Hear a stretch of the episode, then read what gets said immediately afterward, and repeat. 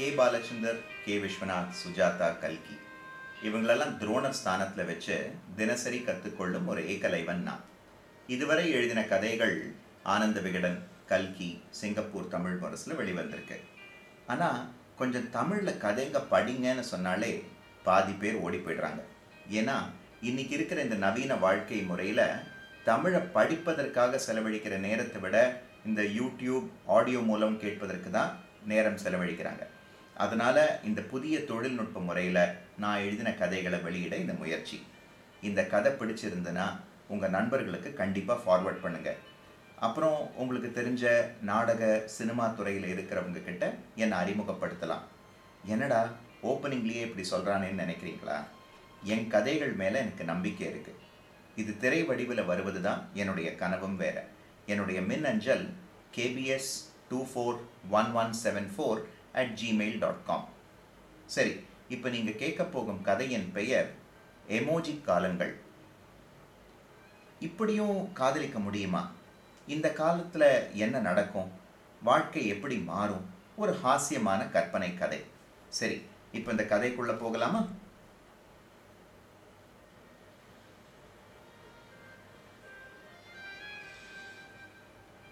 கைபேசியிலிருந்து டிங் என்று முதல் முறை அடித்த சத்தத்தை பொருட்படுத்தாமல் லோகேஷ் அவனுடைய டேப்லெட் திரையில் ஏதோ எழுதி கொண்டிருந்தான்.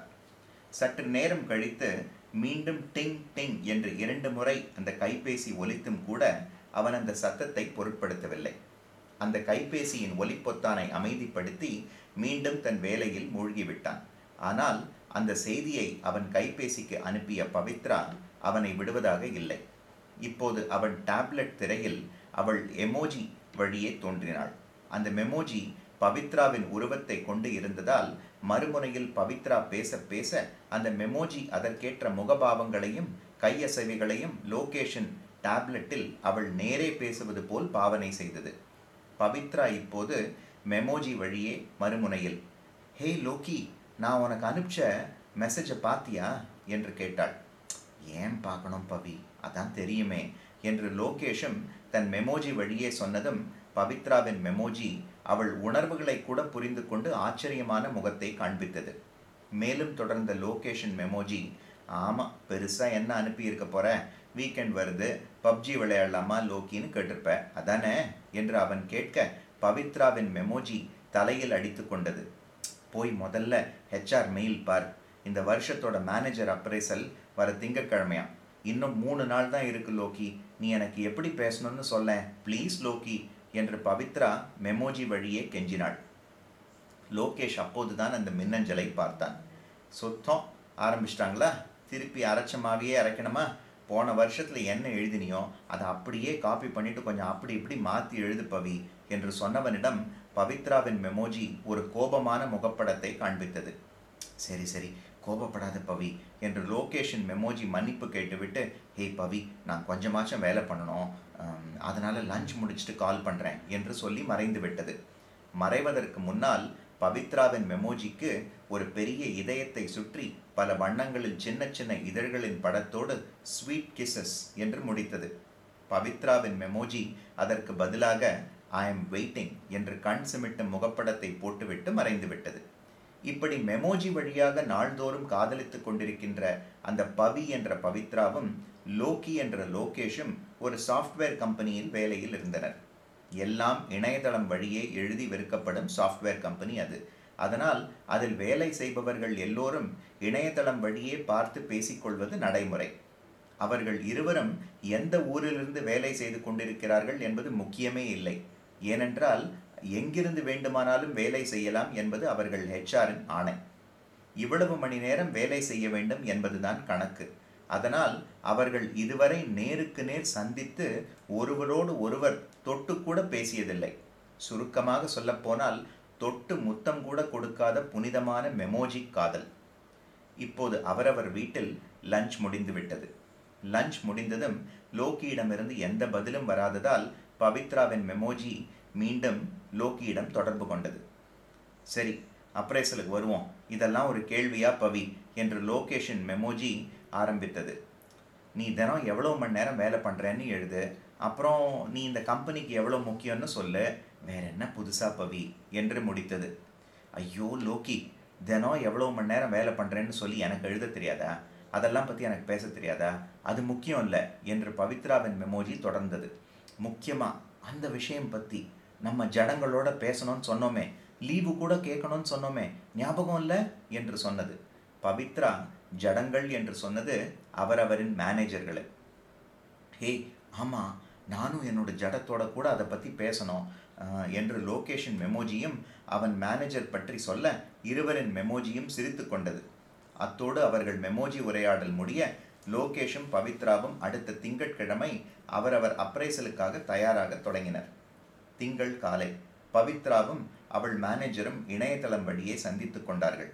அதே நேரத்தில் லோகேஷும் அவன் மேனேஜரும் சந்திப்பு ஏற்பாடு செய்திருந்தார். இருவரும் அவரவர் மேனேஜரிடம் ஒரே நேரத்தில் அந்த விஷயத்தை பற்றி பேச இந்த ஏற்பாடு. பவித்ராவிற்கும் அவள் மேனேஜருக்கும் இடையே மீட்டிங் தொடங்கியது. அந்த இணையதளம் மூலம் வீடியோ வந்ததும் குட் மார்னிங் என்று மலர்ந்த புன்னகையோடு சொன்னாள் பவித்ரா. ஆனால் அந்த புன்னகைக்கு பதில் புன்னகை ஏதும் இல்லாமல் குட் மார்னிங் என்று வெறும் உணர்ச்சி இல்லாத பதில்தான் வந்தது. நீங்கள் அப்ரைசல் எழுதினதெல்லாம் படிச்சிட்டேன், அதனால் அதை பற்றி நீங்கள் மேலே எதுவும் பேச வேண்டாம், என்னோட பதில் கேட்க நீங்கள் தயாரா என்று பவித்ராவின் மேனேஜரிடமிருந்து பதில் வந்தது. ஆம் என்று மெல்ல தலையசைத்தாள் பவித்ரா. பவித்ரா, நீங்கள் ஒரு நாளைக்கு பன்னிரெண்டு மணி நேரம் வேலை செய்கிறதா எழுதியிருக்கீங்க, ஆனால் உங்கள் கணினி ஆராய்ச்சி ரிப்போர்ட் பார்த்ததில் நீங்கள் ஒரு மூணு மணி நேரத்துக்கு மேலே கம்பெனி இன்டர்நெட் வழியாக நியூஸ் படிக்கிறீங்க. இணையதளம் இன்டர்நெட் வழியாக நீங்கள் ஷாப்பிங்கில் எந்த ட்ரெஸ் வாங்கலாம் சொல்லி ஆராய்ச்சி செய்கிறீங்க. அப்புறம் அழகு குறிப்புகள், ஃபிட்னஸ், பியூட்டி இதெல்லாம் பற்றி படிக்கிறீங்க. இப்படி ஒரு நாளைக்கு நீங்கள் கம்பெனி இணையதளம் மூலமாக மூணு மணி நேரம் வேறு வேலையில் இருக்கீங்க என்று புட்டு புட்டு வைத்த போது பவித்ராவிற்கு மயக்கமே வந்தது. இல்லை, வேலைக்கு நடுவில் கொஞ்சம் ரிலாக்ஸ் பண்ணத்தான் என்று பவித்ரா இழுத்தாள். ரிலாக்ஸ் பண்ணணும்னு நினச்சா புது விஷயங்கள் பற்றி படிங்க. இப்போ என்ன எடுத்துக்கங்க, காலையில் ஆறு மணிக்கு என் வேலையை ஆரம்பிக்கிறேன், மாலையில் ஆறு மணி வரைக்கும் வேலையை பண்ணுறேன். எப்போதும் மென்பொருள், புதுசாக என்ன பண்ணலாம், இதை பற்றி தான் என்னுடைய வேலையே. நடுவில் உங்களை மாதிரிலாம் நாங்கள் ரிலாக்ஸ் பண்ணுறதே இல்லை என்று பதில் வந்ததும் ஆமாம் நீ ஒரு ஜடம் என்று பவித்ரா தன் மனதில் பேசிக்கொண்டாள். அப்போது அவள் முகத்தில் தெரிந்த மாற்றத்தை வைத்து சாரி, இப்போ உங்கள் மனசில் என்ன பேசுனீங்க என்று பதில் வந்தது. இல்லை இல்லை என்று தலை அசைத்தவளிடம், நீங்கள் இப்படி பண்ணுறதுனால உங்கள் ஒரு நாள் வேலையில் டுவெண்ட்டி ஃபைவ் பர்சன்ட் குறைச்சலாக ஈடுபடுறீங்க. கணக்குப்படி பார்த்தா உங்கள் சம்பளத்தை டுவெண்ட்டி ஃபைவ் பர்சன்ட் கம்மி பண்ணணும். இது ஒரு வார்னிங் என்று அந்த ஜடம் சொன்னபோது பவித்ராவிற்கு பயம் வந்தது. அதற்கு மேலும் இதை பற்றி பேச வேண்டாம் என்று பவித்ரா முடிவெடுத்தாள். அவள் வேலையின் மற்ற விஷயங்களையும் ப்ராஜெக்ட் பற்றியும் பேசி முடிக்க அரை மணி நேரம் ஆனது. முடிப்பதற்கு முன்னால் பவித்ரா அவளும் லோக்கியும் பேச நினைத்ததை தொடங்கினாள். முடிப்பதற்கு முன்னாடி ஒரு விஷயம் என்று அவள் ஆரம்பிக்க எஸ் என்று மட்டும் பதில் வந்தது. நானும் நம்ம கம்பெனியில் வேலை பார்க்குற லோகேஷும் கல்யாணம் பண்ணிக்கலான்னு இருக்கோம் என்றாள் பவித்ரா. கல்யாணம் என்று பதில் வந்தது பவித்ரா. பவித்ராவிற்கு இதை கேட்டதும் சிரிப்பு வந்துவிட்டது. கல்யாணம் அதான், சேர்ந்து வாழணும், சேர்ந்து வாழ பழகிக்கணும், அதுக்கு நாங்கள் நேரில் மீட் பண்ணணும், அதனால் ஒரு மாதம் லீவ் வேணும் என்று நேரே விஷயத்திற்கு வந்தாள் பவித்ரா. இந்த விண்ணப்பத்தை அவள் முன் வைத்ததும் அந்த ஜடம் மௌனமானது. இப்படி பவித்ராவிற்கும் அந்த உணர்ச்சி இல்லாத ஜடத்திற்கும் இடையே சந்திப்பு நடந்து கொண்டிருக்கும் வேளையில் லோகேஷும் அவன் மேனேஜரோடு அப்ரைசலை முடித்து கொண்டிருந்தான். முடிப்பதற்கு முன்னாடி ஒரு விஷயம் என்று லோகேஷ் ஆரம்பித்தான். நானும் நம்ம கம்பெனியில் இன்னொரு ப்ராஜெக்டில் வேலை பண்ணுற பவித்ராவும் லவ் பண்ணுறோம், கல்யாணம் பண்ணிக்கலான்னு இருக்கோம், அதனால் ஒரு மாதம் லீவ் வேணும் என்றான். தெரியும் என்று அவனது ஜடத்திடமிருந்து வந்த பதில் லோகேஷுக்கு ஆச்சரியம் அளித்தது.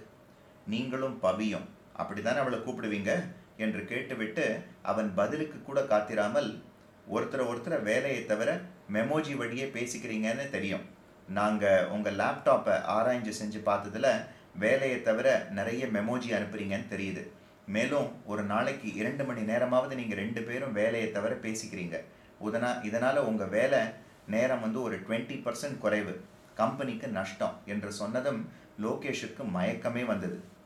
இதுக்கு மேலே நீங்கள் ஒரு மாதம் லீவ் வேணும்னு வேற கேட்குறீங்க, நான் பவித்ராவோட மேனேஜர்கிட்டையும் ஹெச்ஆர்கிட்டையும் கேட்டுட்டு தான் பதில் சொல்ல முடியும் என்று சொன்னதும் அவன் அப்ரைசல் அத்தோடு முடிவுக்கு வந்தது.